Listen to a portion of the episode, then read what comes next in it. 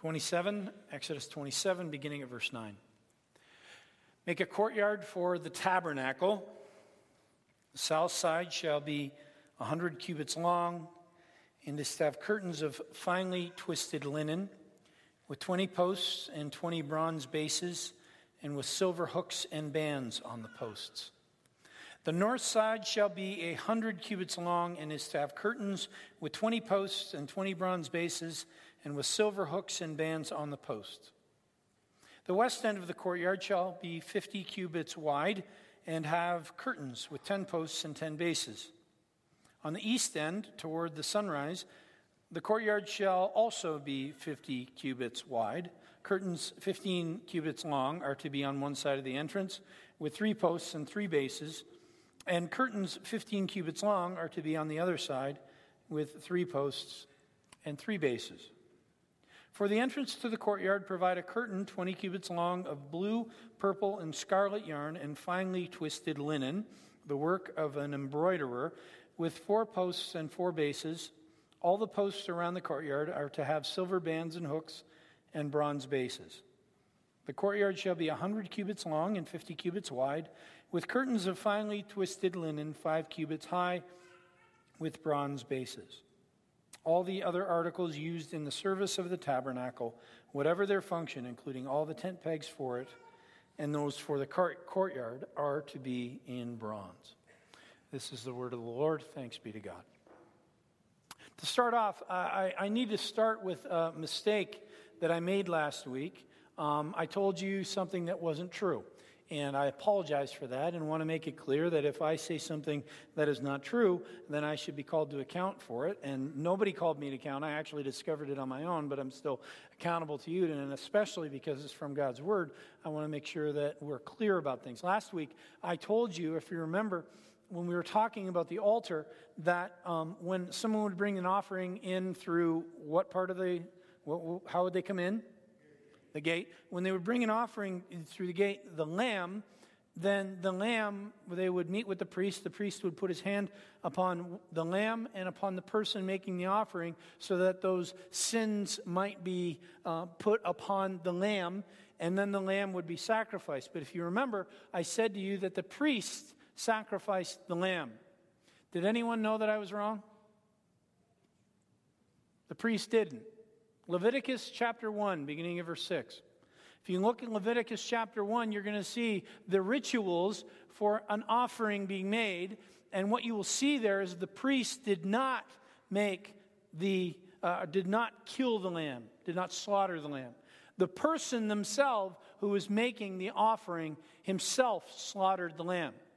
And the reason that I bring this up is because, A, it's important because it means, in essence, the death of the lamb is at the hands of the one who sinned. That's a pretty powerful picture, first of all. And second of all, if I say something that is not of the Word of God, then that's a problem. And if that ever happens and you do discover it, which you didn't on this time, shame on you, uh, hold, me account- hold me accountable. I need to be held to account. That's part of what the elders are responsible for. But it's also something that I, I want to teach what is truly the Word of God. And if it's not the Word of God, then I don't want to teach it. So just making that clear, that's an important, um, important distinction for me to make. And, and I wanted to do that right from the beginning here today. But now we get to this courtyard. And we look at this courtyard, and this courtyard uh, is, is um, it's, it's an important part of worship for the people of Israel because it is the common place of worship. This is something, this is the place where everybody could come. And it's funny because there are commentators who will disagree on who would come into the courtyard. Some would say only men. But there are other commentators who say no, families would come. So we're not exactly sure how that all works, but we do know that it was the place where, at the very least, more people than just the priests were welcome to come and be a part of the worship. And God is making a statement here in Exodus about how he sees things, even in the courtyard. Now, quickly, let's step back a couple weeks if you remember me talking about the Ark of the Covenant, the Ark of the Covenant was made out of two things. It was made out of, first of all, the wood was acacia wood. What was the second material that it was used to build the Ark of the Covenant? Do you remember? It was gold. Pure gold. It was completely covered with gold. So, in the Holy of Holies, the one piece of furniture there that was not made of acacia wood, or at least was partially made of acacia wood, was covered in pure gold. And if you remember Pastor Will the next week, he talked about the lampstands, the lampstand, and the other furniture in the holy place. And if that was, it, it was made of acacia wood, if it was made with any metal, what metal was that? Gold. Holy place, and Holy of Holies, gold. But then you get further out. Then you get the great sea, the wash basin, and you get the altar. What do we see there? Materials silver and bronze. And what do we see here in the courtyard? All the standards and all the post holders and everything like that, the hooks. Silver and bronze. God's saying something there. He's saying something actually about who he is and what his presence is like. Because gold is more valuable than silver, and it is also something that it, it, carries more beauty, and it is something that symbolizes a deeper purity. So when God made the or called the people to build the holy of holies and all the furniture inside the holy of holies and most holy place, inside the tabernacle tent itself, he was saying, when you get this close to me, it's got to be pure. It's got to be perfect. But then there's outwards, you have these other metals. And it's symbolic of even the actual um, action of worship. Because remember, when you would come to the tabernacle, you would come with a sheep. Why, why would you have that sheep to sacrifice for your sin? So you are approaching the tabernacle carrying with you your sin.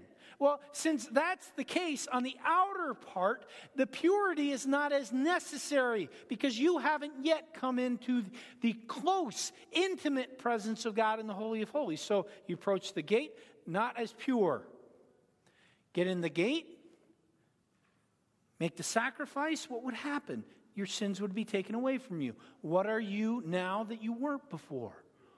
Pure and holy. So you can approach the tent come into the place. Now, only the priests could do that, and only the high priest once a year could enter into the Holy of Holies. So there is certainly different levels of holiness within the tabernacle that God demanded, and He shows that to us even in the materials that He asked His people to use. But He also is saying something in this courtyard about how He sees His people. Think about the courtyard. It's, it's, it's a tent. Well, not a tent, it's a bunch of curtains. And I'm sure that there were probably, like, I could just see, like, a little six year old boy, probably a DeWitt kid, would go and peek, like, through the little crack in the curtain and try to see what was going on in there. But at the very least, the curtain of the courtyard would insulate worship from people on the outside from them looking in. Now, the only people who could actually come into the courtyard were Jews. This is the only ones allowed. So, Jews were the ones who could see this. Anyone else wouldn't know what was going on inside the courtyard. So, there's this idea of a separation. What goes on within the courtyard and the worship of God is a mystery unknown to people outside. In this, God is saying something about setting his people apart. He's saying, You're unique. This courtyard is only for you. These Levitical and Deuteronomistic laws are only for you. And the reason they are only for you is to set you up uniquely in the world as my people. Dietary laws. I only want you to, to eat certain things. Why? Because it's unique and it's different from those people around you. I only want you, I want you to be clean in ceremonially in some certain ways. Why? Because other people don't do that. I want to set you apart. I want you to be circumcised. Other people don't do that. I'm calling you to. Why? Because it sets you apart. God was making all these commands, including how the courtyard was isolated from the world around it. He was setting his people apart and saying, There's something unique about you. But the problem is, is they messed that up over and over and over again. They did something that was an abomination, in fact, in the eyes of God. Instead of themselves being set apart, what did they do? They syncretized their lives with the people around them. Syncretized means this when you're with somebody, instead of them doing what you do, you do what they're doing. They lived with people around them, other tribes, other nations. And they took on their religious observance. We know that. We hear, especially in the book of Judges, over and over again, that there was this level of idolatry among the people. Why? They didn't live like a set apart people when they were living in idolatry. Why? Because they were jumping into the religions of the other people and other tribes and other nations around them. They intermarried with them, and we've already talked about the challenge that that makes. If you marry someone else, all of a sudden you have to, you, you, take on some of their characteristics, some of the things that they do. Instead, and certainly you may affect them in the same way. But I'll tell you what, I'm really glad that my wife has affected me more than I've affected her. She's the holy person, I'm the not so holy person. And it's been good for me to become more like she has, uh, uh, uh like I should be. That happened, but in the other way the people of Israel. Instead of them worshiping the Most High God in the ways that He called them to, they were worshiping other idols and doing other things and becoming less and less a set apart people and more and more enmeshed in the culture in which they were living. Anybody know that challenge? In the world that we live in? It's a real thing, isn't it? Has anyone ever thought about how to, what does the New Testament say? Live in the world, but not of the world. Has anyone really struggled with that in their own life? Anyone? How do you do that? Because we live in a culture that can consume us, right? Every single one of you, or almost all of you, have phones in your pocket and how that enmeshes you with culture and access you to Facebook and all the different media out there. And you're going to go into stores or restaurants or whatever this week, places of business. And there are certainly places in those restaurants or stores and people in those restaurants or stores that are not holy. They're not pure gold. They're not even bronze. They're aluminum foil because they don't want to be holy like God is holy.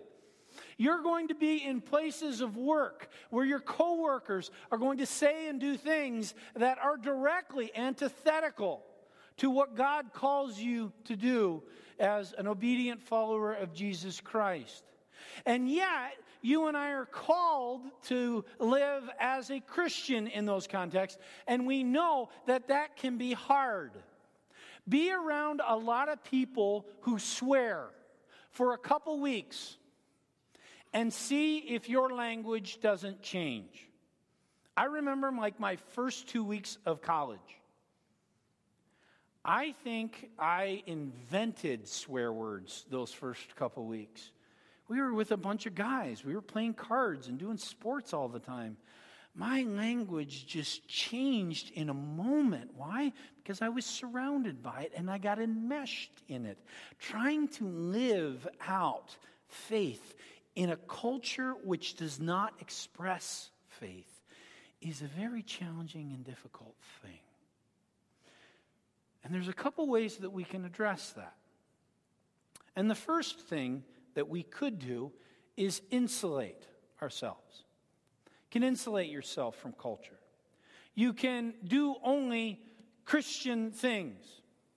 You can go to your Christian school You can go to your Christian church. You can be a part of Christian friendships, hang out with only Christian people, watch Christian music, uh, movies, listen to Christian music. You can drink your Christian energy drinks, eat your, eat your Christian candy, and wear your Christian flip flops.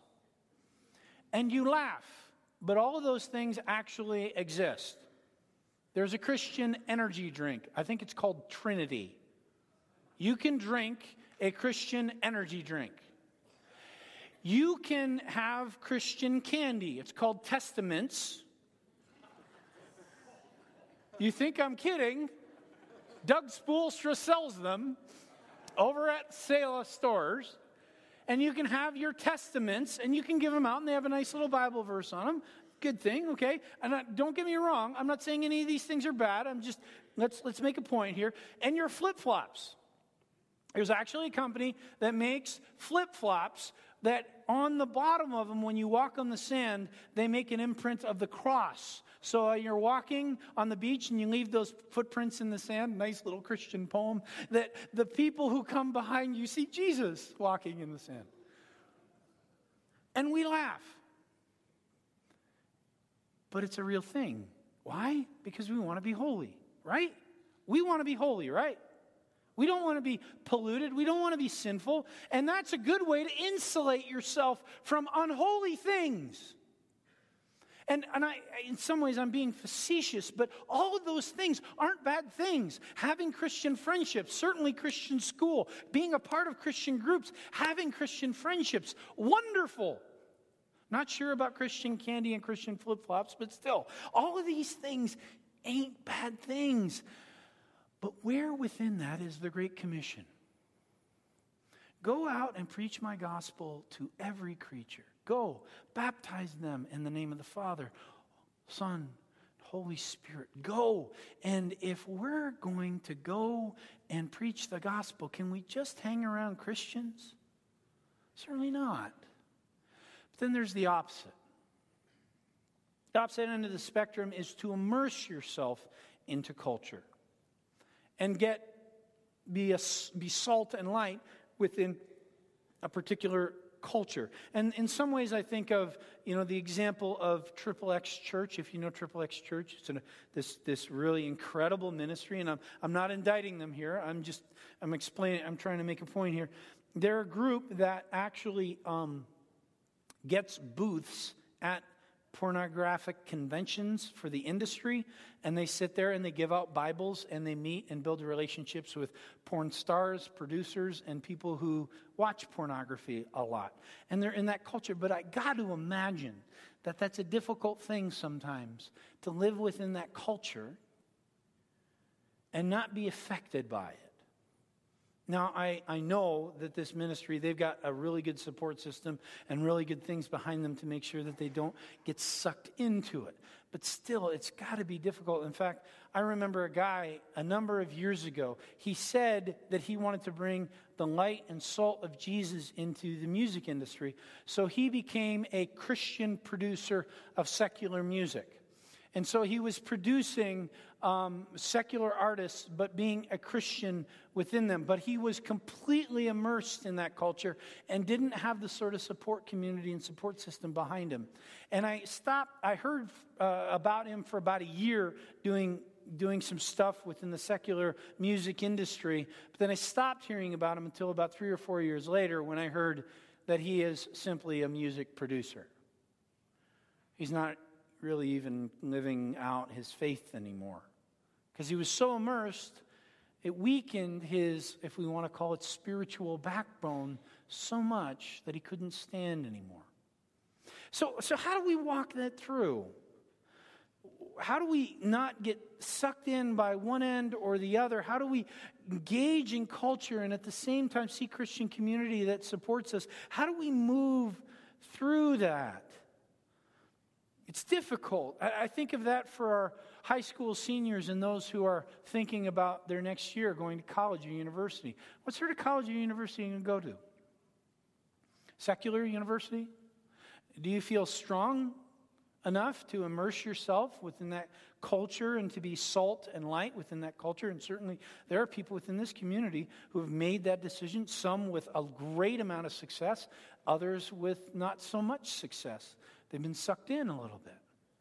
And the opposite extreme is to go to a Christian college, and I'm not saying that all Christian colleges are perfect. Of course, we have a, a horrible example of that this past week and some of the difficulties uh, that have gone on at Seattle Pacific University with the shooting there. And we give, give God praise that Emma, Emma's fine, and so is um, Nagel. Can't remember her first name. Stephanie, Stephanie Nagel. Sorry about that. Stephanie Knoll. Oh, gracious, I'm losing it. Anyway, both those kids are fine. But we hear that even on Christian campuses, there's darkness there, there's brokenness there. But there is this idea of you want to go to a Christian college because you want to build yourself up. You don't want to be sucked into a lot of the things that are on secular universities. And, and there's this isolation or insulation idea. Now, in some Christian college context that's stronger than others. But certainly, that's a difficult decision. Which way do you walk? Which way do you go? Should I insulate? Should I engage? Should I try to navigate the center of the road? What does it mean that I'm supposed to do here in order to worship God in holiness and yet at the same time fulfill the Great Commission, proclaim His name to the world around me? And as we look back at the courtyard, we understand a little bit more how to do that. You need to walk with me a little bit here because you need to understand some things. We think of Israel in the wilderness 40 years, right? And oftentimes we think of this group of people just with nothing else around them because it was wilderness. And it was. I've been to some of these places. It is a hard place to live. But you know what I found, and we found really quickly when we were in Israel? Even in these hard wilderness places, you know what happens? People still live there. There are people there who have been there literally thousands and thousands of years, and their ancestors would have been there when all the people of Israel were going through. So the people were not alone in the wilderness. And they would have had to have regular interaction with some of these tribes. Here's what I want you to imagine Let's imagine the people are journeying, and they journey because there's about a million people. Uh, they're journeying slowly, and all of a sudden, in the distance, they see this Bedouin camp. And this Bedouin who is off in the distance sees them coming, and he gets a little scared, but uh, because he thinks he's going to take them over, they come up and they camp and they stop. Now, hospitality in this culture would say that you need to go out and greet someone who comes into your area. So the Bedouins would have sent somebody, a representative, and even invited some people to come into their tent. It was hospitality, it was the culture. There would have been a level of engagement. Now, let's say that the nation of Israel in that spot stayed for a period of six, eight months, maybe a year. They would have had interaction with that Bedouin group over and over again. Here's what I mean Let's say you see that's a herdsman and he has sheep. Do you need sheep? Well, of course you do. What do you need sheep for? Sacrifices? So, you know that there's another guy in Israel that you buy your sheep from. But you know what? He's charging you X amount of dollars, and you want to see if you can get a deal. So, what do you do? You go over to the Bedouin and you say, I see you have sheep and some of them look very good. Can we make a deal? Why? Why do you want my sheep? For sacrifice. What do you mean, sacrifice? You sacrifice the sheep? Yeah, we do. Why? To our God. He asks that we sacrifice sheep for sins. Well, where does that happen? In the tabernacle?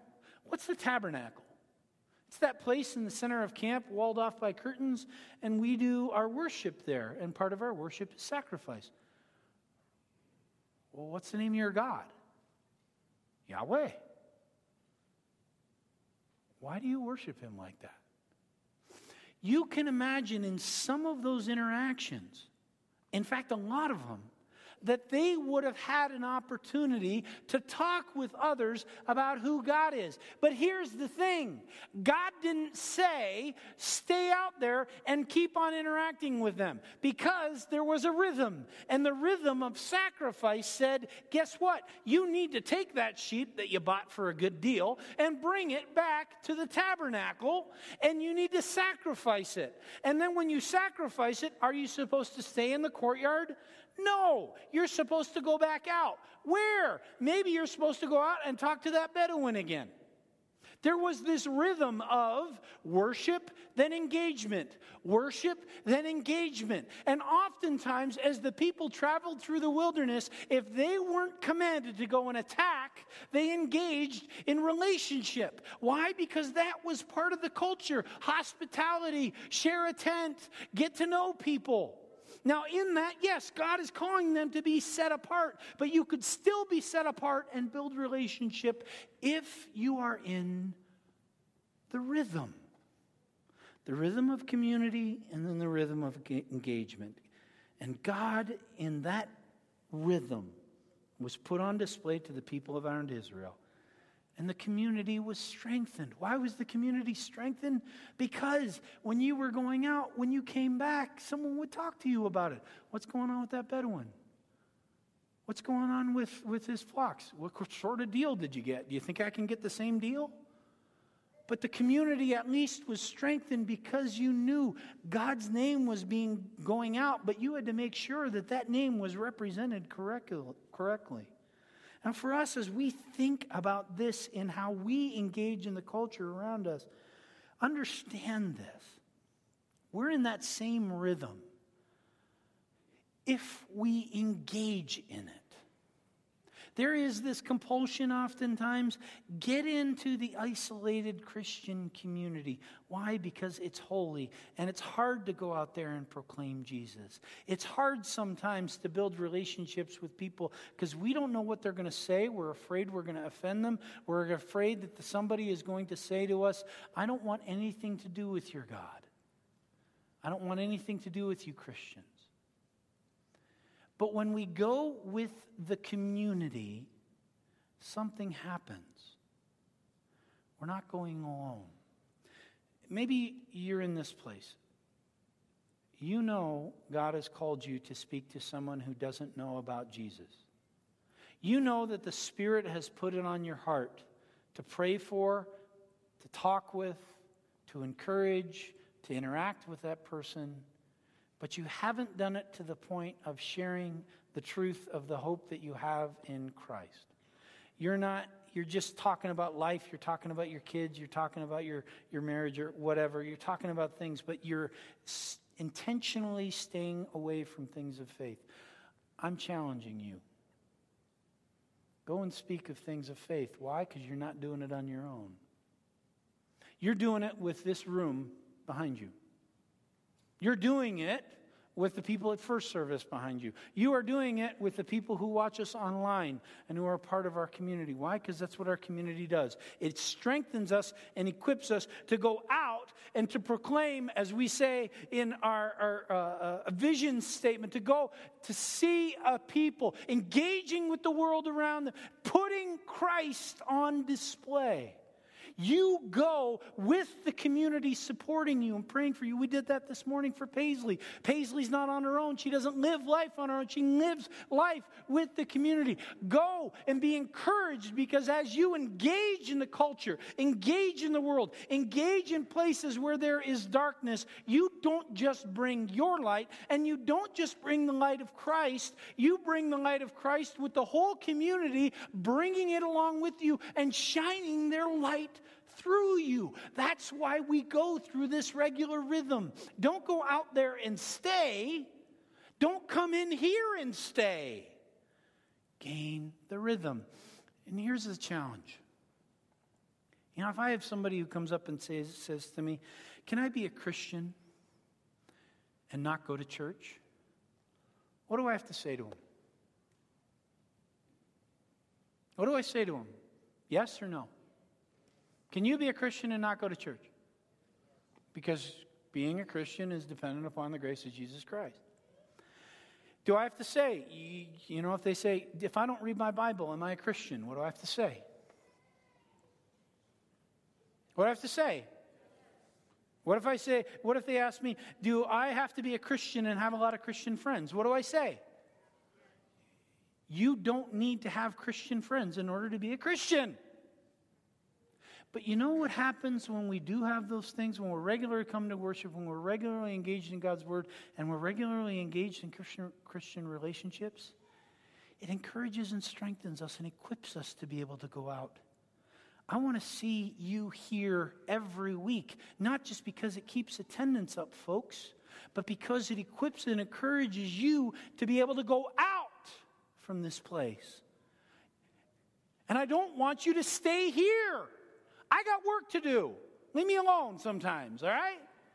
I don't want you here all the time because you shouldn't be here all the time. You should be out and going and proclaiming the name of Jesus, sometimes into risky, dark, and challenging places, like your next door neighbor's home, like your workplace, like your family reunions, anywhere that God calls you. Because how will they know about the gate unless there is someone to tell them? And how can we tell them unless we have a community that prays for, encourages, and teaches so that we may speak? We have to go out. But we don't go out on our own, we go with the community. And let me tell you about an idea that we have for this fall to strengthen and support that community. We, we live in a fractured world, right? I mean, we, we can say that. There's a lot going on. How many of you are sick of driving your kids around from one place to the next to the next? You catch dinner at the drive through because that's all you have time for. How many of you are in that spot a couple days a week? There's a lot of you. We want to help you with that, at least on some level, because we think that that's a bad thing. Having a fractured community, a fractured family, isn't a good thing.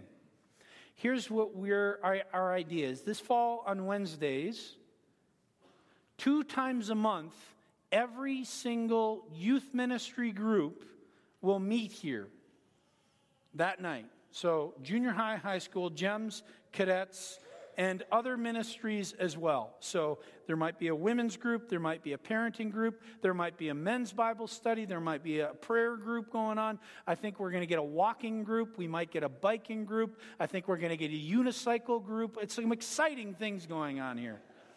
Nick wants puppets. I think puppets is something he's really excited about. We have some things that we want to do because we want families to be together and we want to be together as a family. And we're going to, on the second Wednesday of the month, give you a night off from cooking. We're going to have dinner here and we're going to make it. We got some people who are willing to step up to the plate and take care of that. So you can come and you can get dinner and hang out. And what happens when you hang out at dinner? You're going to meet new people, I think. Don't sit at the same table with the people that you always sit at, sit with some new people.